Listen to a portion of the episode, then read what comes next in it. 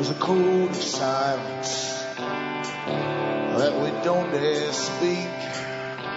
There's a wall between us and a river so deep. We keep pretending that there's nothing wrong. There's a code of silence and it can't go on. Hi folks, I am Alan Watt and this is Cutting Through the Matrix on the 26th of July 2013. I always start off the broadcast by advising new listeners to go into cuttingthroughthematrix.com and help yourself to the audios which are there for free download. Lots and lots of audios where I go through the system and the history of the system that we're living in today. Uh, the big foundations that formed, uh, private foundations, that had very official sounding names actually. Most folk thought they belonged to government, like the Royal Institute of International Affairs, uh, things like that. Uh, but it's actually a private organization made by, and it's comprised by the international money lenders of their time. And they decided to basically bring in a future society, a world society, a global society, which they would control and their offspring would control too. And they also brought in the, the private central banking system across the world, still doing it today in the Middle East. And, um, and they, of course, have it under the Bank for International Settlements, another entity which is theirs as well. It's this strange quasi-private organization along with the, the, World Bank. So with the power of money, uh, they would direct the future of the world.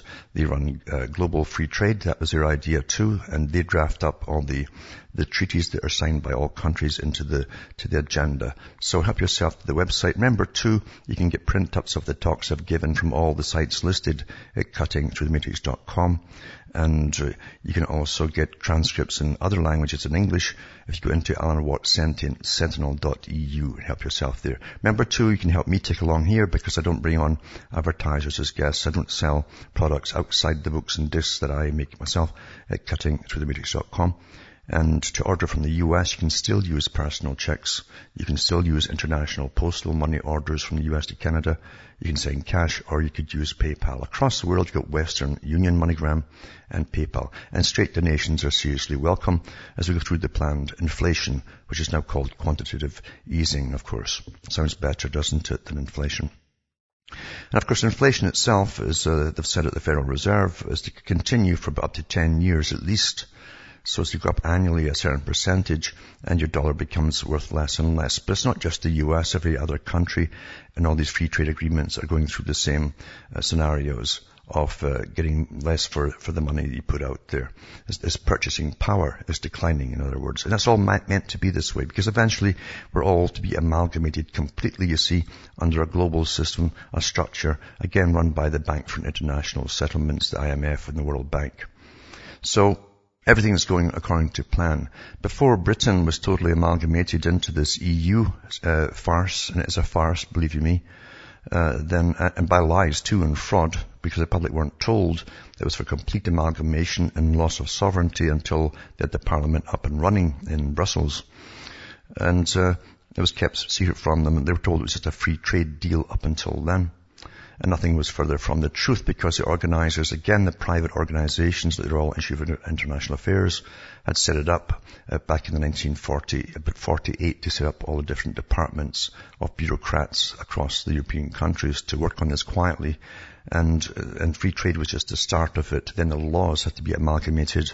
Eventually, your country's parliament becomes basically a provincial parliament uh, uh, working on behest of the of the EU Parliament, the Super Parliament, and even eventually once they have the three trading blocks up, the United Americas, United Europe, and the Far Eastern Rim as well countries, uh, then of course you have to be under a super world parliament. That was always the, the, goal.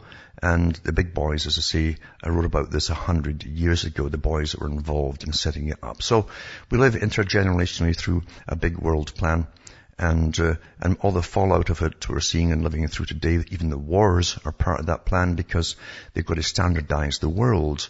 Every country has to be on board with a, a strange thing called democracy. That's a great uh, panacea. Sounds good. It's kind of Hollywood fiction, basically, and and also we, we um, must all have central banks, private central banks under the Bank for International Settlements too. So those countries that don't quite have them yet are being bombed out of existence. There's other countries yet still to go that, that have refused to join the World Bank.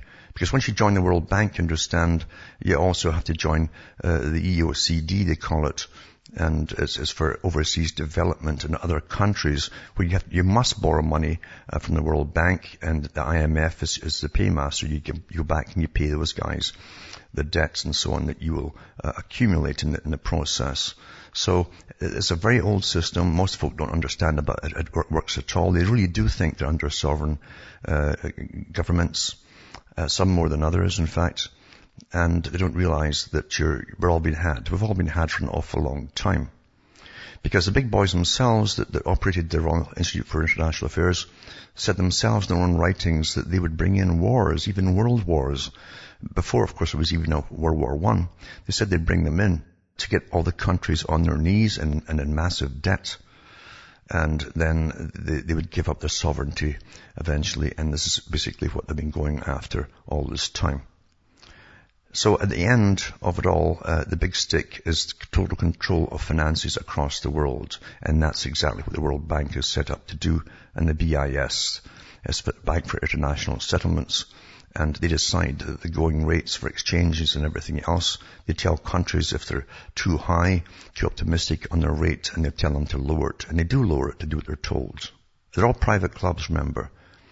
But meanwhile, as I say, they always tell you uh, uh, in the countries that they've already consumed that you're now democratic, whatever that means. Uh, it means you get a chance to vote for somebody once every five years or so. And the guys that you vote for, according to their own historian at the, the CFR, uh, Carroll Quigley, he said the, the delegates and, and the, candidates at the top are all handpicked on all party sides uh, to be members themselves of the CFR. So for a hundred years now, you haven't had a member who's not a member of the CFR. Don't care who they are, how much you like them. Uh, that's, that's, simply how much they've conned you. Um, they're all the same. There's not, there hasn't been an exception. So there's only one system running the world, uh, one direction, of course. Uh, it has its goals, it has timetables like a big business plan, and that's how it's managed, uh, minutely, very, very carefully. And so we have nothing uh, closely resembling anything called democracy. And democracy itself, by the way, if you go into ancient history, was tried out in, in Greek times. Uh, ancient China tried out socialism, uh, democracy, communism, all these ones in ancient times. And in Plato himself in Greece said, Plato said that democracy always ends up with a big welfare state and eventually revolution in the form of communism takes over for a while. That's the cycle of it. Uh, some countries were formed as constitutional republics to stop this from happening. But even the US, has already happened because President Wilson was the first guy to come out openly uh, to, to, the public and start saying that we're democratic, we're a, a, democracy. He changed it right there, but he was a pawn, of course, of Colonel Mandell House, the guy who actually drafted up the stuff which the, this, the, the, Congress signed to get the, the Federal Reserve in. So we have been living in a fantasy for an awful long time. Most folk live their whole lives never knowing the truth about anything at all. They have lots of conversations and debates and even arguments about the topics that are, that are given to them, uh, which get them nowhere actually. They're designed that way. But they go to their deaths, even fighting wars for their countries and so on, never really knowing the true purposes of these wars or, and, and who benefits from them, etc. Uh, and, uh, and that's the worst thing of all is to steal a person's mind basically at birth and then you indoctrinate them. The worst, worst theft of all, worst crime. Because we never really know what freedom is. And freedom does not mean you go around and be a nuisance to everybody else, of course. But uh, the, the, world we're living in, as I say, is a designed society, planned society, and uh, and they're not far from their goal now of, of one system running all the financial money markets of the world, and all the countries' budgets of the world too, because eventually the International Monetary Fund is to start doing the books of every country as they're already doing in the crashed countries of Europe. Back with more after this break.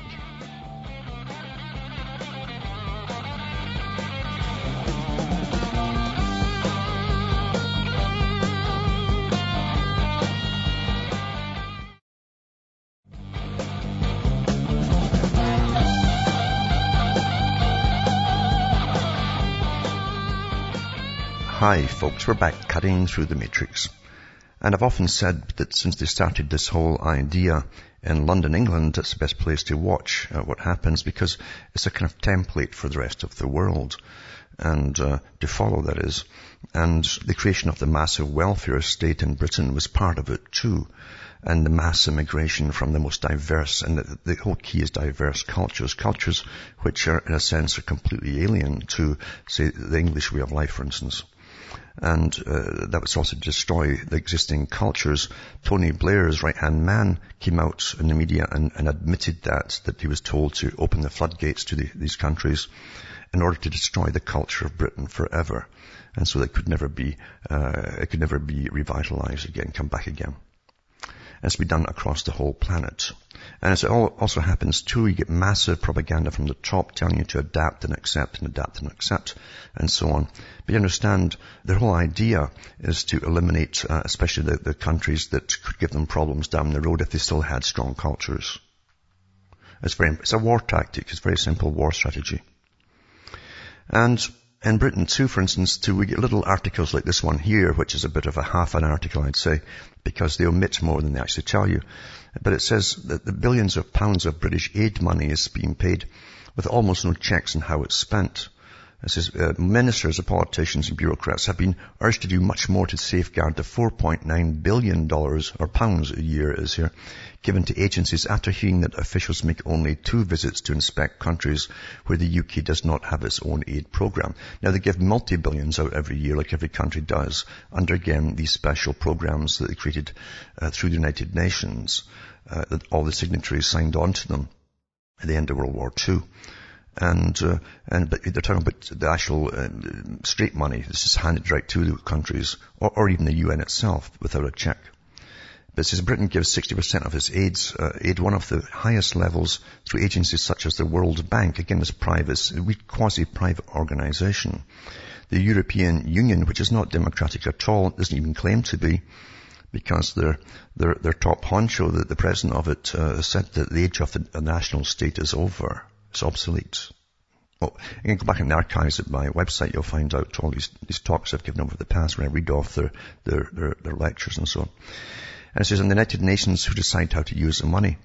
Uh, it says the US prefers to have direct control through bilateral agreements of how much money is spent and only gives 26% of its aids, aid to multilateral groups. In a highly critical report by the Commons International Development Committee, Members of Parliament said they were shocked that British officials made only two visits to see for themselves how the money was spent. And the chairman, Sir Malcolm Bruce, said, we accept that country visits are not the, way, the only way of gathering in evidence. For a number of multilateral organizations, the UK has a seat on the board, which obviously provides us with some oversight. Nevertheless, we feel strongly that the team should undertake more visits to countries in which the UK has no bilateral programs. So here is the Department for International Development it's a new name for the OECD. They used to call it the OECD, but now it's the, it's the DFID. Uh, it's an interesting, every government that signed on to the United Nations, including the US, uh, uh, designates a position uh, in, in their government uh, appointed position for a person to run uh, and be in charge of that division for the International Monetary Fund, this private organization. And that same person generally is also in charge of uh, the DFID, the Department of International Development. So this person decides how much money uh, the US is going to give abroad to the, the, programs. And then they put it down on the tab, uh, the country, because the US borrows the money to give out, so does Britain. We all borrow money to, to give out, you see. And the IMF are the ones who collect the cash of the taxpayer. It's an amazing program, and people are really oblivious of how it even works. But it said that, um, but members of parliament said it's misleading uh, because so much aid cash is now spent with organizations whose costs are often at least twice as high. So we don't even know how much money is at all. The report warned cost cutting at home was creating a perverse incentive for the DFID to allocate more of its money to multilaterals, many of whom uh, administration costs are far higher for the wrong reasons. It on, the DFID's allocation of funding should not be guided by the desire to export its administration costs. MPs also voiced surprise that the DFID had continued to fund a series of organizations despite warning two years ago that they offered poor value for money. You, you know, it's, it's, a, it's a red herring, this whole article in a sense, because your own governments are handing out money. Not only are governments, by the way, even even in the U.S., it's, it's the state governments. In Britain, uh, it's regions, and even mayors do it for their own towns and cities. Uh, they're always giving out foreign aid. And the public hear nothing about it. They do it all the time. They've been doing it for years. But anyway, this article goes on to say that um, a major review by the DFID in 2011 found that nine of the organizations it funded, including five run by the United Nations, were performing poorly, but despite this, the DFID had continued to fund four of them. A further nine organizations given the second lowest rating of adequate have had their funding increased by 97 million pounds, equal to, to a 12% rise. It's, it's an amazing scam.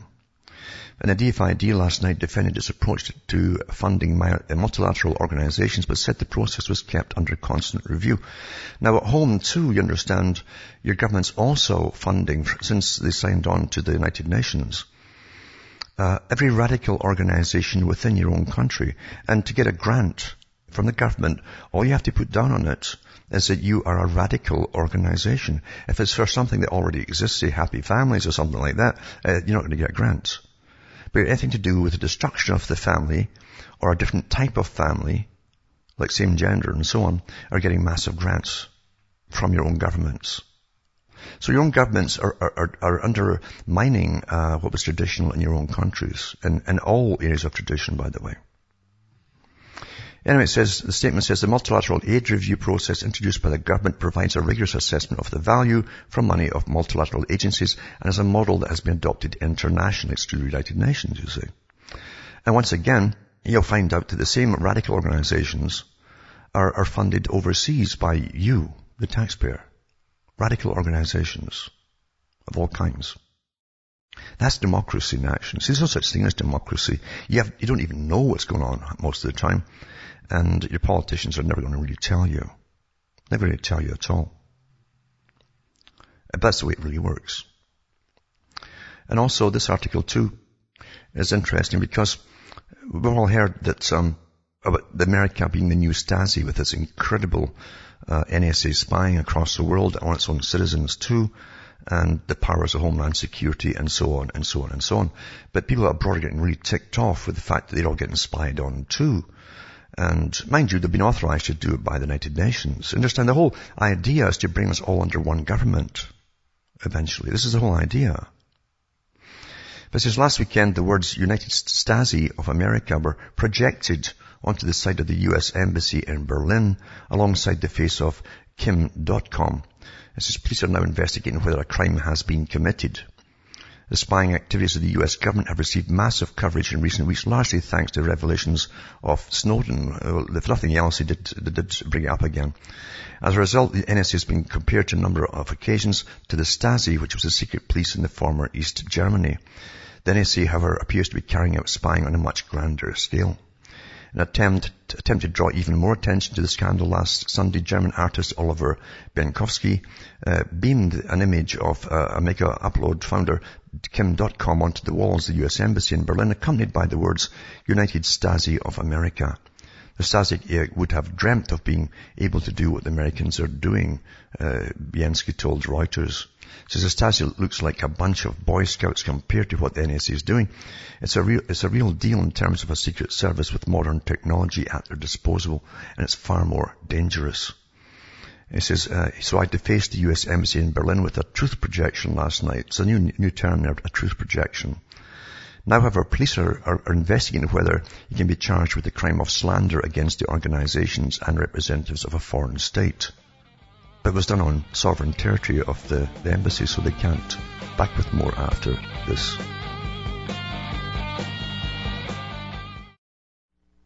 You're listening to the Republic Broadcasting Network because you can handle the truth.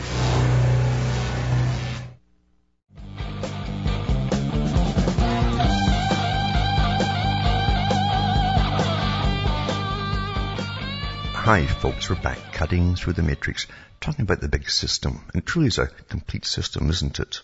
Nothing's missed. Whatever they tell us in the news really has a different spin on, it's from actually what they're up to. Or, or it's only a partial truth. Mostly it's partial truths. Or front truths, I call them. Front truths. So you accept things like this one here. It says, uh, on Monday, David Cameron told his citizens that by the end of the year, broadband subscribers will be required to, to, go through a compulsory system which will decide what they can and cannot see on the internet. Starting from a, from a position of porn is banned. Well, you see, they always use that. Remember, they used that to sell the computer in the first place. Because I think every child knew about uh, porn being on the internet before they knew about what else was on the internet. Was, they made sure that everyone knew to get things sold out there. That was the selling point. Starting from the position of porn ban, subscribers will have to systematically unblock things they require access to. This, Cameron says, will help prevent the nation's children from gaining, access to corroding influences online. Well, the idea of protecting children is, commendable. As censorship opponents leveled several criticisms at the scheme. Would it work? Would it lead to over-blocking? Would the system be easily circumvented? What about the privacy implications? Just in the last few hours, new information has been emerging, which reveals that the proposals seen so far are actually only the thin end of a worryingly fat edge. Now remember that they tried this in Australia under the same gimmickry, and the first uh, site to be taken down, in fact, and or blocked was a Christian site that was uh, for pro-life. This is, this is what they're, this is how they do it, you see. The Open Rights Group are reporting that they've had a nice chat with some of the ISPs that will be expected to introduce Cameron's porn filter. Unsurprisingly, the list of websites and content to be blocked by default won't stop at porn. The ORG speculate on categories of content that might be filtered in the future, but for a clear idea of where we are, we can take a look at the system currently being operated by ISP TalkTalk. Talk. The HomeSafe system, which was singled out for praise by Cameron earlier this week as leading the way in this field, currently covers several categories as detailed in the image below. And it says, as we noted, as you noted already, leave the third box ticked and not only will all file sharing, site, uh, file sharing sites be wiped out, but TorrentFreak with them too. Leave the rest of them ticked, uh, it says, um, and it's anyone's guess what else will, will, disappear. Just like when many novice or even experienced users install software, the chances of people simply checking through next after next is extremely high. Furthermore, news that's unlikely to, be, to win the PM or TalkTalk many fans, it's now been revealed by the BBC that HomeSafe is being run by it's Huawei, a Chinese company founded by a former China People's Liberation Army officer. The UK government already knows about the connection as an Intelligence and Security Committee report released last month expressed concern over the alleged links between the Huawei and the Chinese state. What's a good communist totalitarian state? You know, it's the, they've got a very cheap workforce there. As they generate suspicion as to whether Huawei's instructions are strictly commercial or more political. Whether Huawei's linked to the government or not, it says it's hardly encouraging to discover that even when TalkTalk subscribers turn filtering completely off, their traffic is still routed through Huawei's system.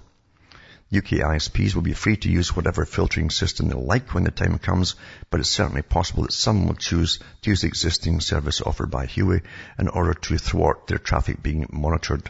Subscribers will still be able to use a VPN unless circumvention tools are blocked too, as open rights groups suggest.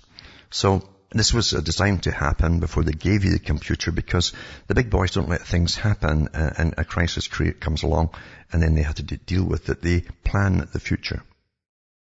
These guys, it's like you're all on a chessboard and you don't know it. And, the chessboard is already being played. In fact, the chessboard was played many times before they put it into actual action, real action on all of us. And what they do is they start off with like any war scenario and they say, if we do this, what will the reactions be? And then they run things through the computers to find out which groups will stand up against this, this, this, and this, and this. And they find other things too where there are no groups to stand up against things. So rather than wait for them to appear, now they haven't made a move yet, remember. They decide to, to train uh, leaders to start up groups so that, and that's how folk really go. They join existing groups. They don't realize most of these groups are already formed by the government boys to make sure they run you around in circles forever. They run, they, they plan every possible comeback from any move they make before they make the move. And they debate it all. Ad nauseum. Believe you me, they miss nothing. And they knew all this before they gave you the internet until they made it pretty well essential for most folk who can't imagine living without it. and then they would eventually start taking it, taking it down as far as uh, any kind of freedom goes. So it's all going to plan, you see. So I'll put this up tonight. Remember, Britain is a flagship for the world to copy. And so are the Commonwealth countries too, because they still are the Commonwealth countries. Also, it said here, as it'll take time to develop mechanisms of regulatory convergence, especially if they're designed to in- include third parties and become global standards as a think tank. The first round of the transatlantic trade and investment partnership negotiations between the EU and the US. Now again, whenever you hear investment partnerships, free trade and so on, that's the Royal Institute for International Affairs, private organization that set up this whole world plan a hundred years ago and its, its uh, foreign bodies are often called Council on Foreign Relations. And still working at it. And it's so, it's so here they are again at Transatlantic Trade and Investment Partnership. Now remember, as I said last night, when you join onto these organizations or any of their, their, their deals, uh, the, the, third world countries that you, you will take in as part of the group, the trading group, um, have special status. They, they, don't have to pay any taxes uh, for, for up to 15 years, I believe it is. And also, the first world countries uh, uh, cannot tax any imports from those countries, but the third world countries can still tax your exports to them. Uh, so that to keep their, them selling their own, own stuff at home. That's the idea behind it for 15 years. And they can renew that 15 years after the 15 years. Plus you also have to help them build schools uh, and hospitals and, and lots and lots of other things too.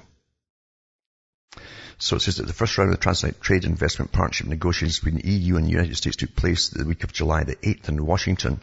If concluded successfully, the TTIP will become the world's largest free trade pact. Again, go back 100 years and go into the writings of Carroll Quigley, who worked as the historian for this group, um, the, the, personal archivist, in fact, uh, to, to read that he talked about it back in the 60s. He says, with unprecedented scope and ambition, it has generated great expectations which will be hard to meet. In reality, it could, however, have a beneficial effect on trade multilateralism, provided that it is a result of an open negotiating process. The size of the transatlantic economy combined with a global context marked by interdependence. Now, interdependence, folks, is a very clever word because it, what it means is, is, you have no personal independence anymore. It's not just countries. They have to be interdependent. It means, well, anything you make country-wise has to have parts and so on taken from other countries. You cannot make them in your own country to, to make the whole, the whole complete item. This is, this is how they've worked it out. But also they use that too down to the local level where, where interdependence means you can no, have no personal independence. That's why they want to do away with even gardening in some countries. If you can feed yourself, well, hey, you're not interdependent. You must be dependent on the system. But the same in commerce and, and business and manufacturing. So anyway, have an important spillover over on third world countries could also have an impact on trade multilateralism.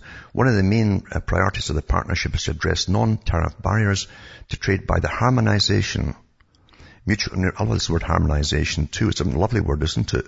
You always think of voices of angels and things like that. But of course, it's nothing to do with that at all. It's to do with standardization of laws, folks. Your, your own, your own national laws have to get changed like all the EU countries have to change all their laws, harmonize them as they call it, into the new central uh, body that runs all the new super Soviet. So now it says that the regulatory convergence could enable, could enhance the multilateral trading system as third countries in order to boost their exports have a strong incentive to adopt standards and rules that have the advantage of being recognized by both partners. And the TTIP could serve as a basis to set global standards and regulations could be extended to countries with which the EU or the US has preferential trade agreements or PTAs. Now remember, the main driving body uh, that we know of today apart from the, the CFR, they'll always be behind it all, and the Royal Institute for International Affairs, private body behind it all too, that set it and that dreamed it all up 100 years ago, is also the G20. And no one, no citizen of any country had any vote on the creation of the G20. What it is, is a group now, basically a private group if you like, of your presidents and prime ministers that formed a club for themselves because they were told to by their bosses at the CFR and then uh, they would they would simply make massive agreements just on the spot, all drafted up over years by the Sherpas who do all the work, the bureaucrats that trot around the planet, uh, and iron out all the difficulties. But the G20 gets together, has a great feast and a great party time, and they just sign all the agreements that have been made by the Sherpas. That's how the world really works, folks. And they have written about this before, in the past.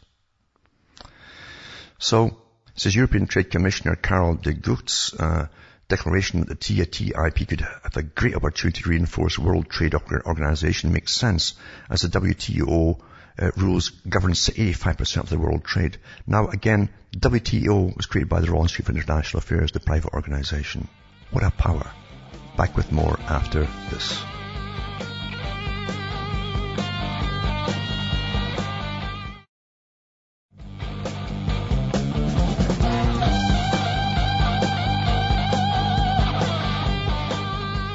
Hi folks, we're back cutting through the matrix and on to this article too, which is interesting because GlaxoSmithKline is one huge corporation to do with drugs and pharmacies and so on, pharmaceuticals across the world. But they do business the old-fashioned way. They, they, they bring it, you know, they, they just pay off people in other countries to allow their stuff in to the, the countries, or they even hire prostitutes as well.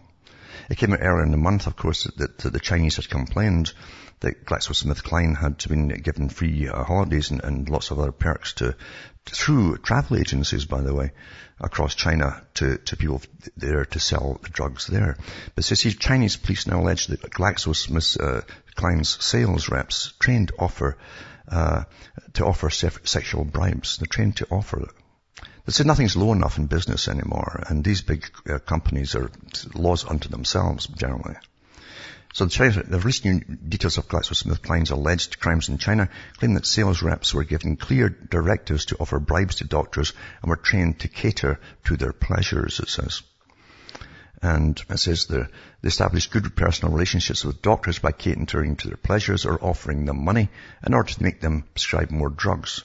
China's official news wire, Xinhua, uh, reported Friday uh, citing police investigations in Xinhua, quoted a 35-year-old female medical representative in quotation marks who reportedly worked for a, a GSK regional sales manager named only as Mr. Lai. The woman named, at, named, as Mrs. Wang said executives gave clear directives to the sales department to offer bribes to doctors with money or opportunities to attend academic conferences. And of course, these are worldwide. And it says, Mr. Wang said she'd even, Ms. Wang said she'd even go as far as, as fulfilling some doctors' sexual desires in order to meet their needs and persuade them to prescribe more drugs. A doctor from a reputable hospital whose real name was not given claimed that one GSK rep had blatantly offered kickbacks to the doctors. So, it says, for example, 20, 20 yuan, which is two pounds 11 uh, per week, for, uh, for, for, sorry, for each pack of uh, an anti-asthma treating inhaler, and 10 yuan, one pound, pound five for each dose of Flixotide, an asthma treating spray. Uh, says the doctor appeared reluctant to accept cash GSK. Salespeople would offer them gifts, free travel after meetings, and lecture fees. In fact, many doctors received lecture fees even when the lectures did not exist. Uh, the state news-run agency claimed that a cut of between 7 and 10% of prescribed drugs went directly into doctors' personal accounts. A spokesman for GSK said, as we previously said, we're deeply concerned by allegations of fraudulent behavior and ethical misconduct by individuals in our China business. Then they go on their usual pablum, they've got zero tolerance, etc. And the behavior is a clear breach, blah, blah, blah, of their, their rules and standards, you know. And uh, so on Wednesday, the company's chief executive, Sir Andrew Witty, conceded that senior figures in GSK's China business might have been engaged in inappropriate and illegal behavior. It was all their fault, the reps in China, you see, in other words. The scandal erupted in early July when police officials said that during a six-month investigation, they turned up evidence that GlaxoSmithKline had behaved like a criminal godfather. Well, that's exactly how they do it. But everything's the same now, isn't it? I mean, you, you remember the, the, the Strauss-Kahn affair at the IMF and, and, on the massive orgies that they had laid on for him everywhere? That's just part of it. That goes on the tab, you know. That goes on the tab. That's everyday behavior amongst these kind of characters at the top. They don't live like you and I. They don't even bother reading newspapers to get the pablum that we get. They know it's all rubbish. But they, they go ahead and, and they're untouchable.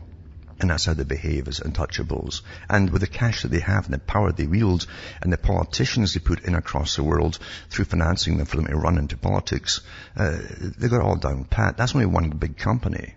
Every big corporate company is exactly the same, folks. They're all exactly the same. That's the real world. They, they live above the clouds, above all the, the perceptions that we're given down below. And speaking of the clouds too, the Pentagon's now to deploy huge blimps over Washington DC so they can get 360 de- degree surveillance. A pair of high-tech army blimps is coming to the greater Washington DC area and soon they'll be able to provide the military with surveillance powers that spans hundreds of millions of acres north or from North Carolina to Niagara Falls, Canada. The airships are part of Raytheon's Joint Land Attack Cruise Missile Defense Elevated Netted Sensor System, or JLENS. And, and when they all, uh, all is said and done, they'll offer the U.S. military what the defense contractor calls an affordable, elevated, persistent, over-the-horizon sensor system that relies on a powerful integrated radar system to detect, track, and target a variety of threats, it says. I think, I think just calling it all that, all these words there is, is a threat in itself, isn't it? Raytheon has just wrapped up a six-week testing period in the, in the, state of Utah and is now sending JLENS fleet to the Aberdeen Proving Grounds in Maryland. Once there, the Army intends to get some hands-on experience that will eventually culminate in launching the pair of airships over Washington, D.C. Once above the nation's capital, JLENS will allow the Academy to see for 320 miles in any direction from 10,000 feet above the earth can be set to operate on its own for an entire month without requiring refueling, refueling and offers the Pentagon surveillance uh, capabilities that dwarf other options at a penny of the cost. Well, that's as they play down the cost of it, which is massive, it's massive, of course. So this is what you pay for, uh, toys for the boys, but for the military industrial complex, because uh, it's a huge complex. And you find the same guys who are involved in the top military industrial complexes, by the way, are, are, uh, the top companies are also under the big, big banks who own them all. The same list of usual suspects own the, the biggest uh, military industrial complex organizations on the planet. They really do, when you dig into it. Really a handful of people run the world. And they had the, the majority shares, including the secret shares. You know, these big, big companies have secret shares that are not put on the market for anyone else to buy. That's the world we live in. It's all a joke, folks. And getting back to other, the system that's come, coming here now, I mean, the EU, I have mentioned many times, the European Union is the new super Soviet, and even dissenters from the old Soviet Union called it that too. They say there's no doubt about it. It's not democratic at all. Doesn't even pretend to be. And, uh, the politicians have no voting rights at all, so why have them? What state do you make you believe it's some kind of democracy? That's all. But it says urgent action. It says forced psychiatric treatment for an activist, Raisa Radchenko. A 70-year-old human rights activist in Ukraine has been detained in a psychiatric hospital against her will, apparently in retaliation for her activism. Now that was a standard Soviet system.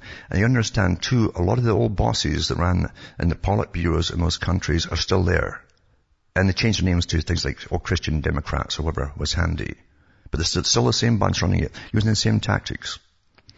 So Raisa Radchenko is a member of several local citizens associations in Zaporizhzhia, Ukraine, and has actively campaigned against local corruption and police abuse, supporting local people who've attempted to claim their rights. In early June she visited the capital Kiev to present petitions on behalf of the residents of, of our area to the Prosecutor General's office and the Presidential Administration. She previously also organized a petition asking for the resignation of the mayor of this particular area, Zaporizhia, his name is. And it says, um, the daughter of Raisa Radchenko uh, reported that on 10th of July, two police officers and a psychiatrist came to their home and informed Raisa that there had been a court decision stating that she should be subjected to an inpatient psychiatric examination. She has no history of mental illness. Radchenko refused to open the door because they were unable to produce any documents confirming the court decision. On July 11, she went with her daughter and five-year-old grandson to Lenin District Court for more information. According to Darya Radchenko, as many as 30 police officers immediately detained her mother and restrained all three. Darya Radchenko sustained bruising in the arm. The following day, Darya Radchenko met the head doctor at the regional psychiatric hospital and was informed a court decision had been taken based on the testimony of two cleaners working in Raisa Radchenko's block who reported antisocial behavior. Well, that's what they do. They pay them off. And you, you got lots of folk who are willing to turn everybody in, believe you me, because that's how the whole Soviet system worked. It's still alive in operation today. So is all the old Soviet bloc countries. It says only subsequently did Darya Radchenko see a copy of the court decision ordering an inpatient psychiatric evaluation. Now remember, they used psychiatry heavily in the Soviet Union. In fact, if you complained about the policy of communism, you had, you were, you were declared to be obviously mentally ill because there was no better system in the world. So you were locked up for life in a, in a mental hospital and drugged. If you would not be, your, your, your opinions couldn't be bent to the, to the in vogue uh, opinion, they said you had inflexibility of opinion. That was a mental illness. And the thing is still going ahead today. I mean, they use the same thing in different countries too, not necessarily ex-Soviet. There's many ways to set you up, folks. And with you, psychiatry, this farce of psychiatry, this just again another big, big drug pusher for big pharma, uh, is, is well ahead of the game. They'll do it too, for sure. No doubt about it. And that's the farce for today. But anyway, from Hamish myself from Ontario, Canada, it's good night to me, your God, or your gods go with you.